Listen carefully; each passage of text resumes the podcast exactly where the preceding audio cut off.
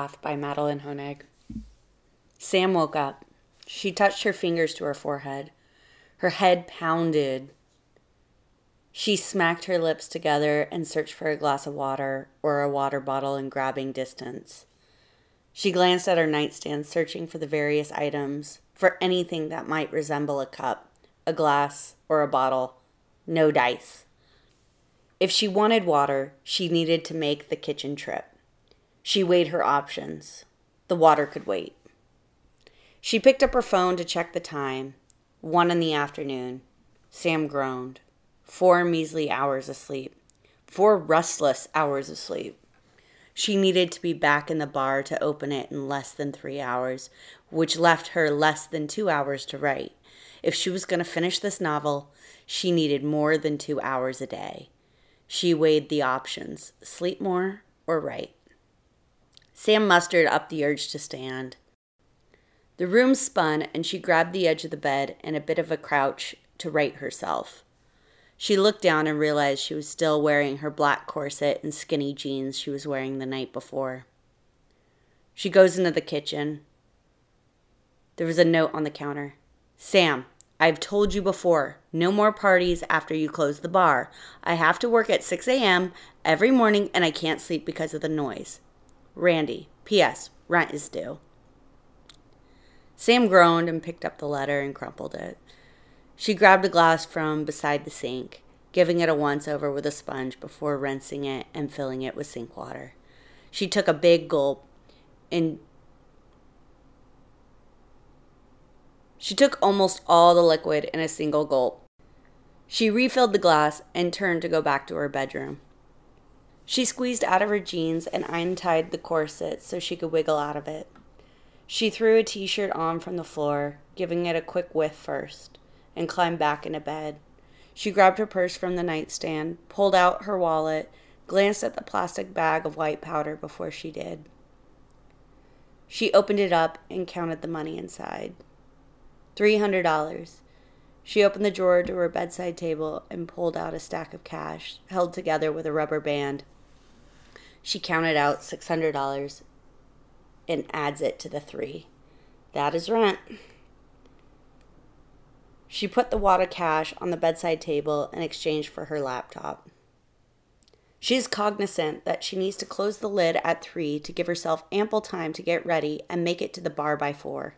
She opened the lid and read the prior paragraph she wrote.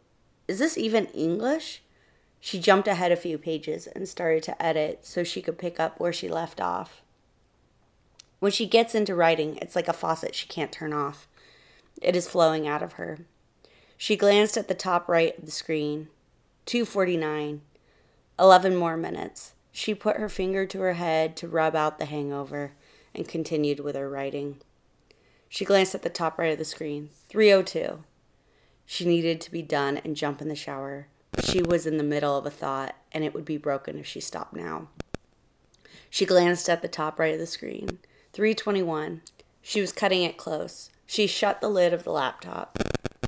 Her night is likely to start slow, putting away the dishes that washed before she left the bar, and taking the bar stools off the bar so that patrons would have a place to sit, and turning on the open sign. Then she waits.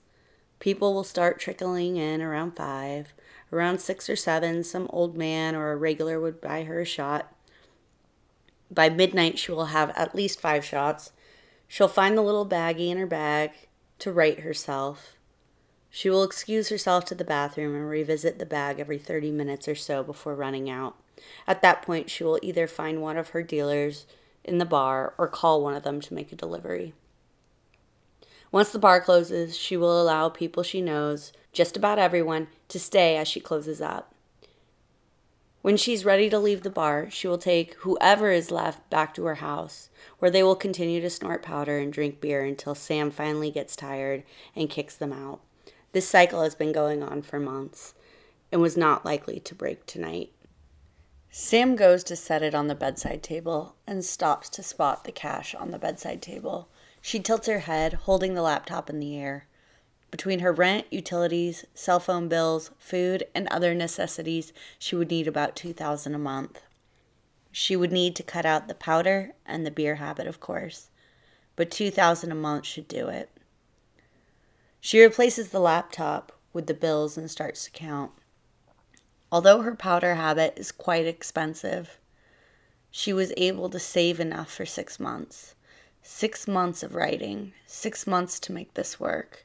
In six months, if her income is zilch and there were plenty of bars she could continue with, or better, at her 30 years of age, perhaps it was time to find a big girl job. Sam stands and walks into the kitchen. She found the pad of paper that Randy had wrote on earlier and wrote her own letter. Randy, I apologize for all the noise I have caused. I'm quitting the bar and I'm turning over a new leaf. I plan to be a better roommate and a better person. Sam. Her next step was to send a text Hi, Joe. I quit. Find someone else to work for me today. Sam laid back. She'd quit the beer and the powder before, and she was determined to do it again. Her hangover still thudded in her head, but this was the last hangover she planned to have for a long time. She needed a nap before she could continue to work on her novel.